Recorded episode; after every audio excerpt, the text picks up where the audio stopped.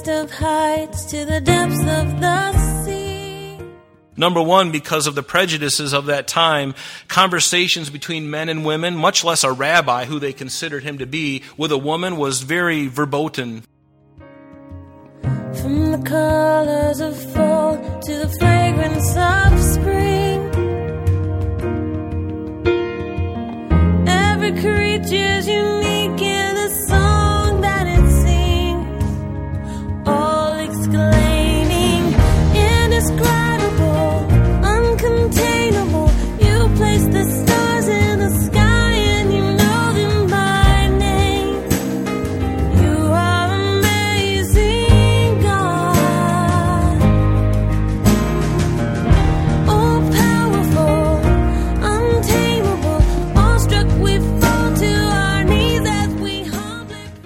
Welcome, everyone. You're listening to Truth in Christ Radio, a Bible teaching radio ministry of Calvary Chapel of Rochester with Senior Pastor Rob Kellogg. Who was told every lightning bolt where it should go? For many reasons, this woman would have been despised by most of the religious leaders in the days of Jesus. She was a Samaritan and a woman of questionable reputation. Yet in the interview with Nicodemus, John shows us Jesus has something to say to the religious establishment. In the meeting with the Samaritan woman at the well, John showed us Jesus has something to say to those despised by the religious establishment. God tells us in Isaiah chapter 1 verse 18, Come now and let us reason together, says the Lord. Though your sins are like scarlet, they shall be as white as snow. Now let's join Pastor Rob. I don't agree with his policies, but I'm glad. I would say we went, we've come a long way, baby. Right?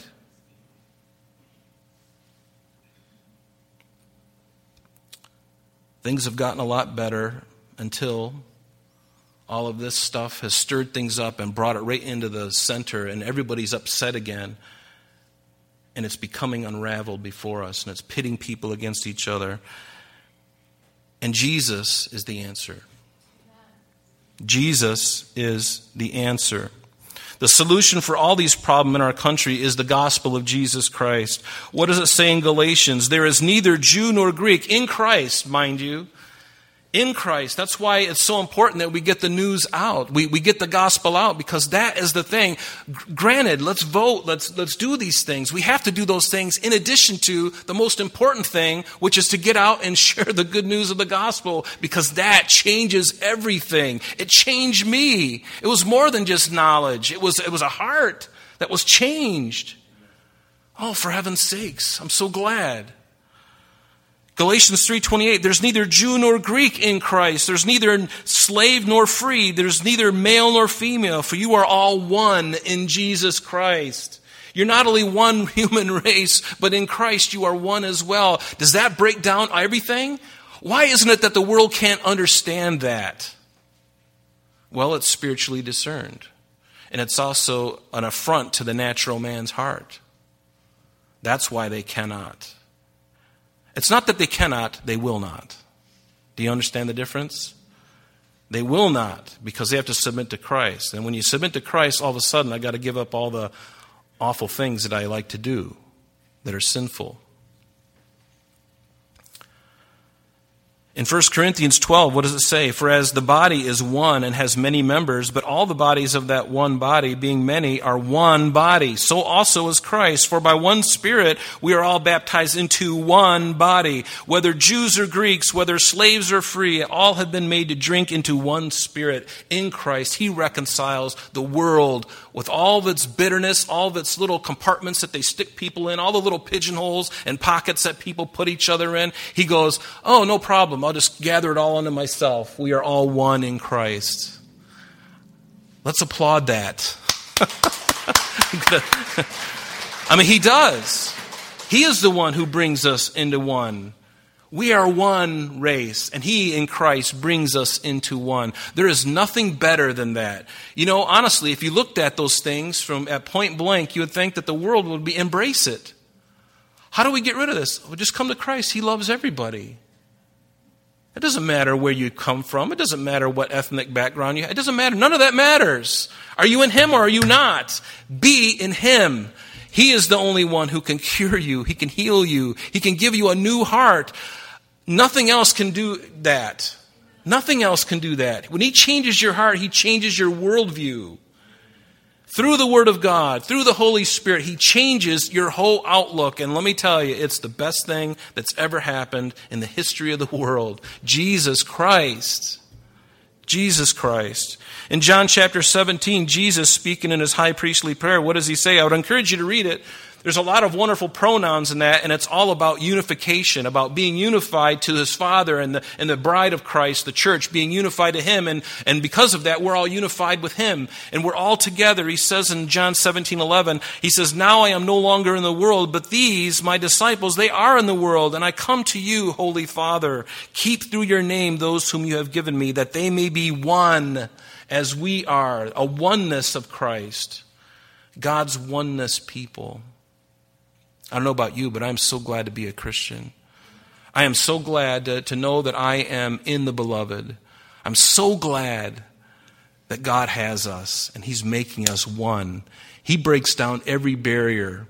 And I hope you feel comfortable here this morning because there's not anybody who is not welcome. You are all welcome. It doesn't matter what you are, it doesn't matter where you've come from. Come and be healed. We all need healing. Come and be encouraged. We all need to be encouraged. And let God deal with these things in our hearts. And may we, we are the only ones who have the solution to a world that is dying.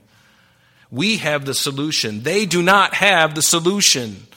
Every solution they have is a band aid, and thank God that's all they can do. But you and I have the Spirit of God in us.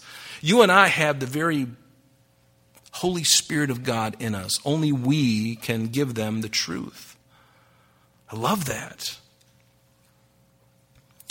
So, verse 5, he says So he came to a city of Samaria, which is called Sychar, near the plot of ground that Jacob gave to his son Joseph. And many believe this is uh, Jacob's, um, probably the same name actually as the town of Shechem, a town in Samaria. And it says, Now Jacob's well was there, and Jesus, therefore, being wearied from his journey, and thus sat on the well, for it was about the sixth hour. So this sixth hour was about noontime, the hottest hour of the day. And notice verse 7 A woman of Samaria came to draw water, and Jesus said to her, Give me something to drink. Normally, women would not come out in, normally, excuse me, normally women would come out in the morning when it was cooler, which makes sense. If you live in the Middle East, you do things based on the weather. You don't do things based on your schedule. Your schedule, you work around the weather. You, you draw the water in the morning when it's cool, not in the midday when it's blazing hot and 110 degrees and dry. And so here, this woman, she comes out, and she comes out at noon, which perhaps sheds a little light on her social position.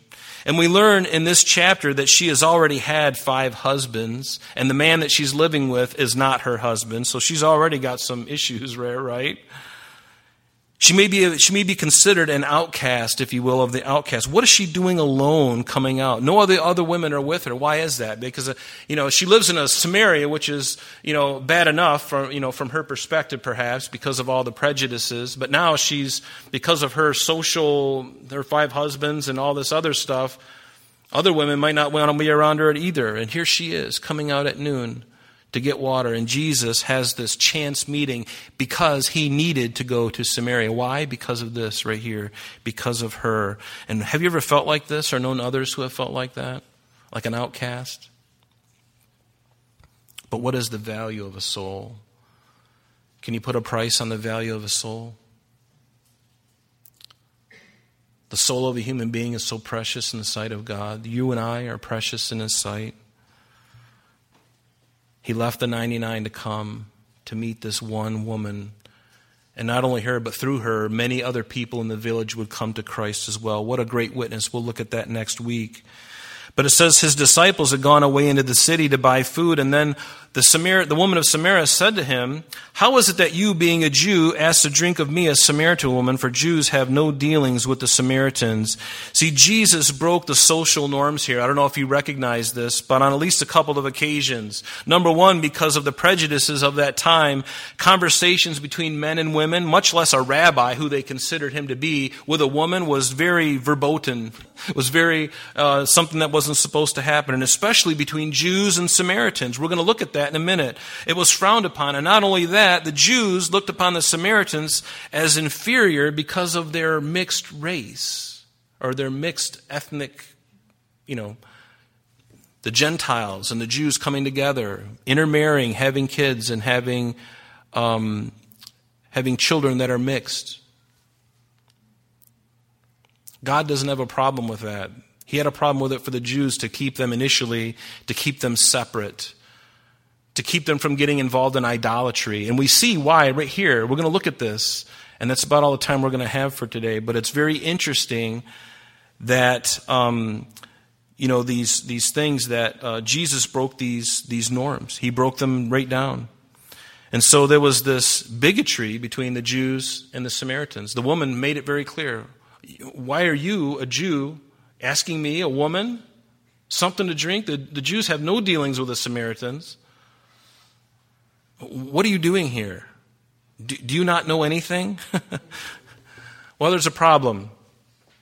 You recall when the northern ten tribes were led into captivity by the Assyrians in 722 BC. The southern two tribes of Judah and Benjamin, and the northern ten tribes. And in 722, the Assyrians came and, and, took, and besieged them in Samaria and they took them captive and brought them back to Syria. And what Sargon II, who was the king of Assyria, what he did is in place, after he removed the Jews, he took people from Babylon and other areas and he, in, he in, in, induced them or in, interspersed them in with the people who were left behind. There was a handful, there was a remnant of Jews that didn't get taken to captivity, but he takes this king of Assyria takes these people from Babylon and other Gentile areas and brings them into the land. They intermix with each other. They marry, they have kids, They're, they, they bring in foreign gods. And this is the problem that God, you know, was warning them about. It was mainly a religious thing, it was mainly a, a relationship thing. They were bringing these false gods in because that's all they did. Turn with me, if you would, to 2 Kings chapter 17. We're just going to look at a couple of chapter, a couple of passages today, and then we'll stop here. But this is why there was such bigotry between these two groups. It's important to look at this and to notice why this was. It didn't bother Jesus because he just sees a soul that needs to be saved. But people, they get out their magnifying glass. Let's see your pedigree. Let's look at your genealogy. Oh, really? Notice in 2 Kings chapter 17, let's look at verse 24.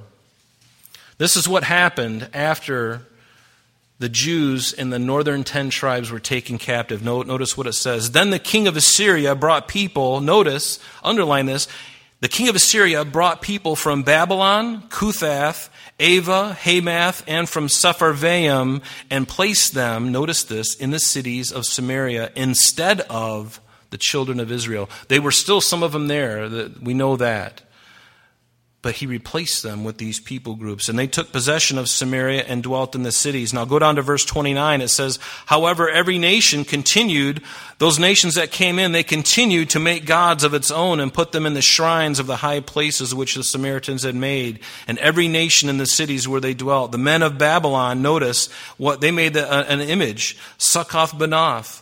The men of Cuth, made Nergal, who was another idol. The men of Hamath made Ashima, which was another deity. And the Avites made Nibhaz and Tartak and the Sepharvites burned their children in the fire to Adrammelech and to Anammelech, the gods of Sepharvaim. And so they feared the Lord. Notice, they did fear the Lord, but it wasn't, we're going to see later, they not only feared the Lord, but they also feared their idols. They had this mixture, and that was the problem. That was the reasoning behind the animosity between them and the Jews, not only because of their intermixing, of their breeding, but also the idolatry.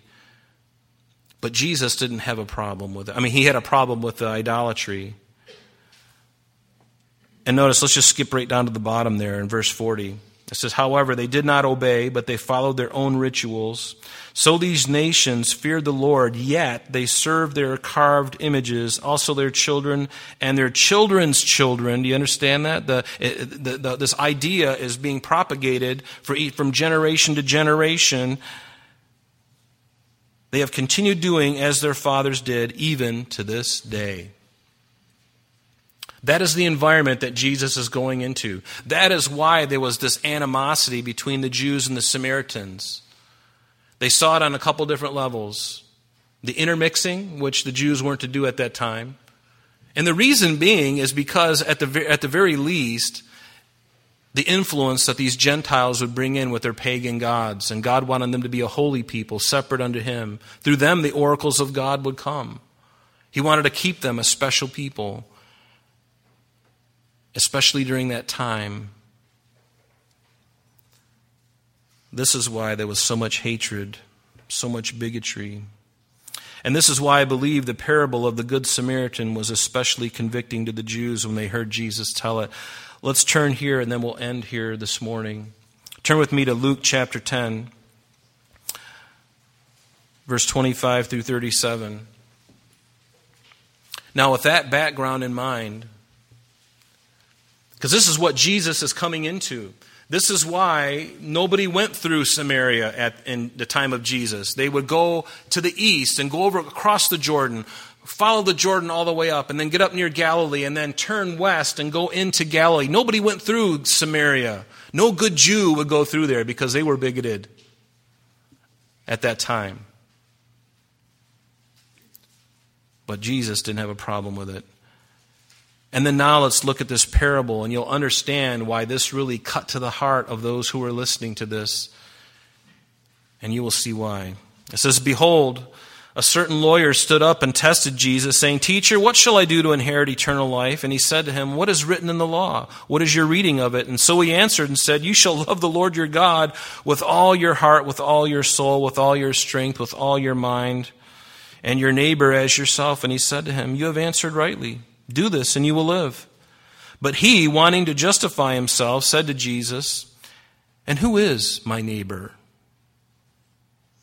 And then Jesus answered and said, and I love it. I love how sometimes somebody will ask Jesus a question, he could just answer it point blank, but he gives them a parable. And it's very poignant. Jesus answered and said, A certain man went down from Jerusalem to Jericho and fell among thieves who stripped him of his clothing, wounding him, and departed, leaving him for half from half, uh, leaving him half dead. Now, by chance, by chance, a certain priest came down that road. Noticed a priest came down the road and passed on the other side, seeing that it was a you know a Samaritan man. Or, I'm sorry, seeing the man was was ill, he, he didn't want to be bothered. He passed by on the other side. Likewise, a Levite who was a member of the of the of the worship in Jerusalem when he arrived at the place, he came and he looked and he passed by on the other side, didn't want anything to do with the man who had been beaten and wounded. But notice, a certain Samaritan, the one that nobody wanted to be around, the half breed, they would call him. They looked at, you know, this man comes. And this is just so the Lord. this is just so the Lord. But a certain Samaritan, as he journeyed, he came where he was, and when he saw him, he had compassion. So he went to him and he bandaged his wounds, pouring on oil and wine, and he set him on his own animal, brought him to an inn, and took care of him. On the next day, when he departed, he took out two denarii, gave them to the innkeeper, and said to him, Take care of him, and whatever more you spend when I come again, I will repay you. So, which of these three do you think was neighbor to him who fell among the thieves? And this lawyer said, He who showed mercy on him. And Jesus said to him, Go and do likewise. Go and do likewise. It was a stinging rebuke because the priest, the Levite, these two of all the men closest to the Lord should have stopped, should have stopped and helped this man. But it wasn't those representing God that stopped to help the man. It was the man who was considered the outcast. It was the man who nobody wanted to deal with. He's the one who had compassion. And in this parable, you see Jesus just kind of putting his finger on the heart of man. Because within each of us, there's these ugly spots that need to go. These ugly things that we have, even remnants of it, you know, in each of us, there might be little spots of things that are lingering from our past. And every now and then they come up. And as Christians, it can even happen to us. And I would encourage you, as we continue this passage next week, to really examine our hearts about these things. Because we're going to talk more about the salvation end of this next week. But examine your heart about people, how you deal with people, how you look at them. May there not be any form of this in us. I want to read one thing to you, if I can find it here.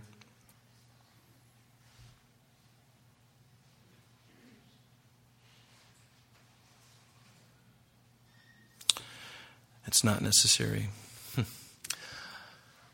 let's ask the Lord to challenge us about these things, and let's, let's learn and grow and continue to love one another, and not let anything, not let anything get in the way of us ministering to one another nothing.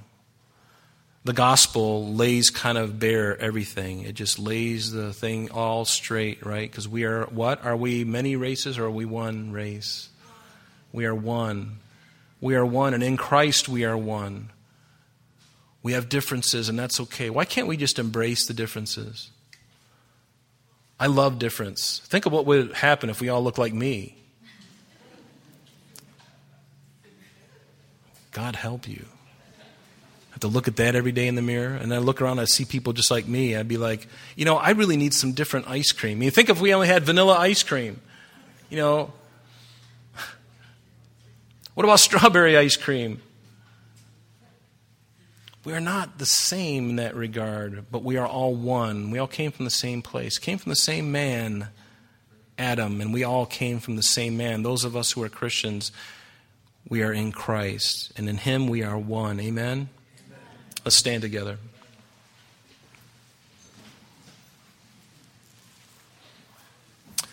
Heavenly Father, we thank you for this, um, this passage this morning. Lord, it really lays bare things and it really challenges us, Lord. And we pray that, God, you would help us, Lord, to lay all these things at your feet, Lord, that there be no semblance of any of these things, no semblance, no prejudice, no bigotry in our hearts and in our lives, Lord. And Lord, when it does rear its ugly head, Lord, we pray that you would convict us quickly and that we would turn from those things by your Spirit's gifting and power. Lord, to turn away from those things and to love each other, for we are all made in your image. And Lord, you love us so much. And I just thank you for my brothers and sisters here this morning. I pray that you'd encourage them, strengthen them, protect them, bless them. In Jesus' name, amen. Amen. That's all the time we have for today, but please join us next time as Pastor Rob continues our study in the book of John.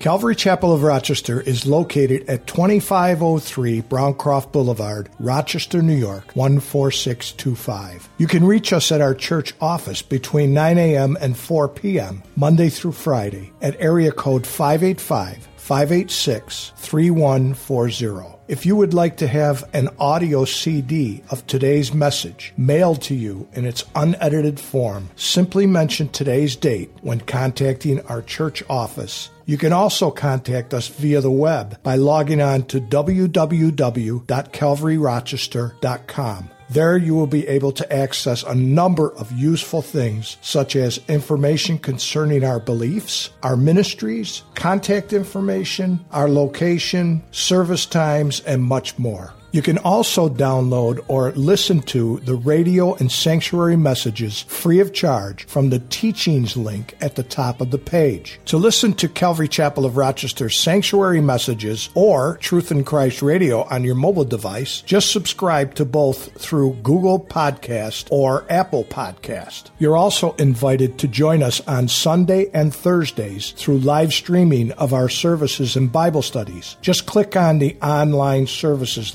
link on the website. We're so glad that you could join us today. And if there is any way that we can bless you with your walk with Jesus Christ, please don't hesitate to call our church office. Remember, Jesus said, I am the way, the truth, and the life. And for this cause I have come into the world, that I should bear witness unto the truth. Everyone who is of the truth hears my voice. May God bless you in abundance today as you walk with Him. And until next time, this has been Truth in Christ.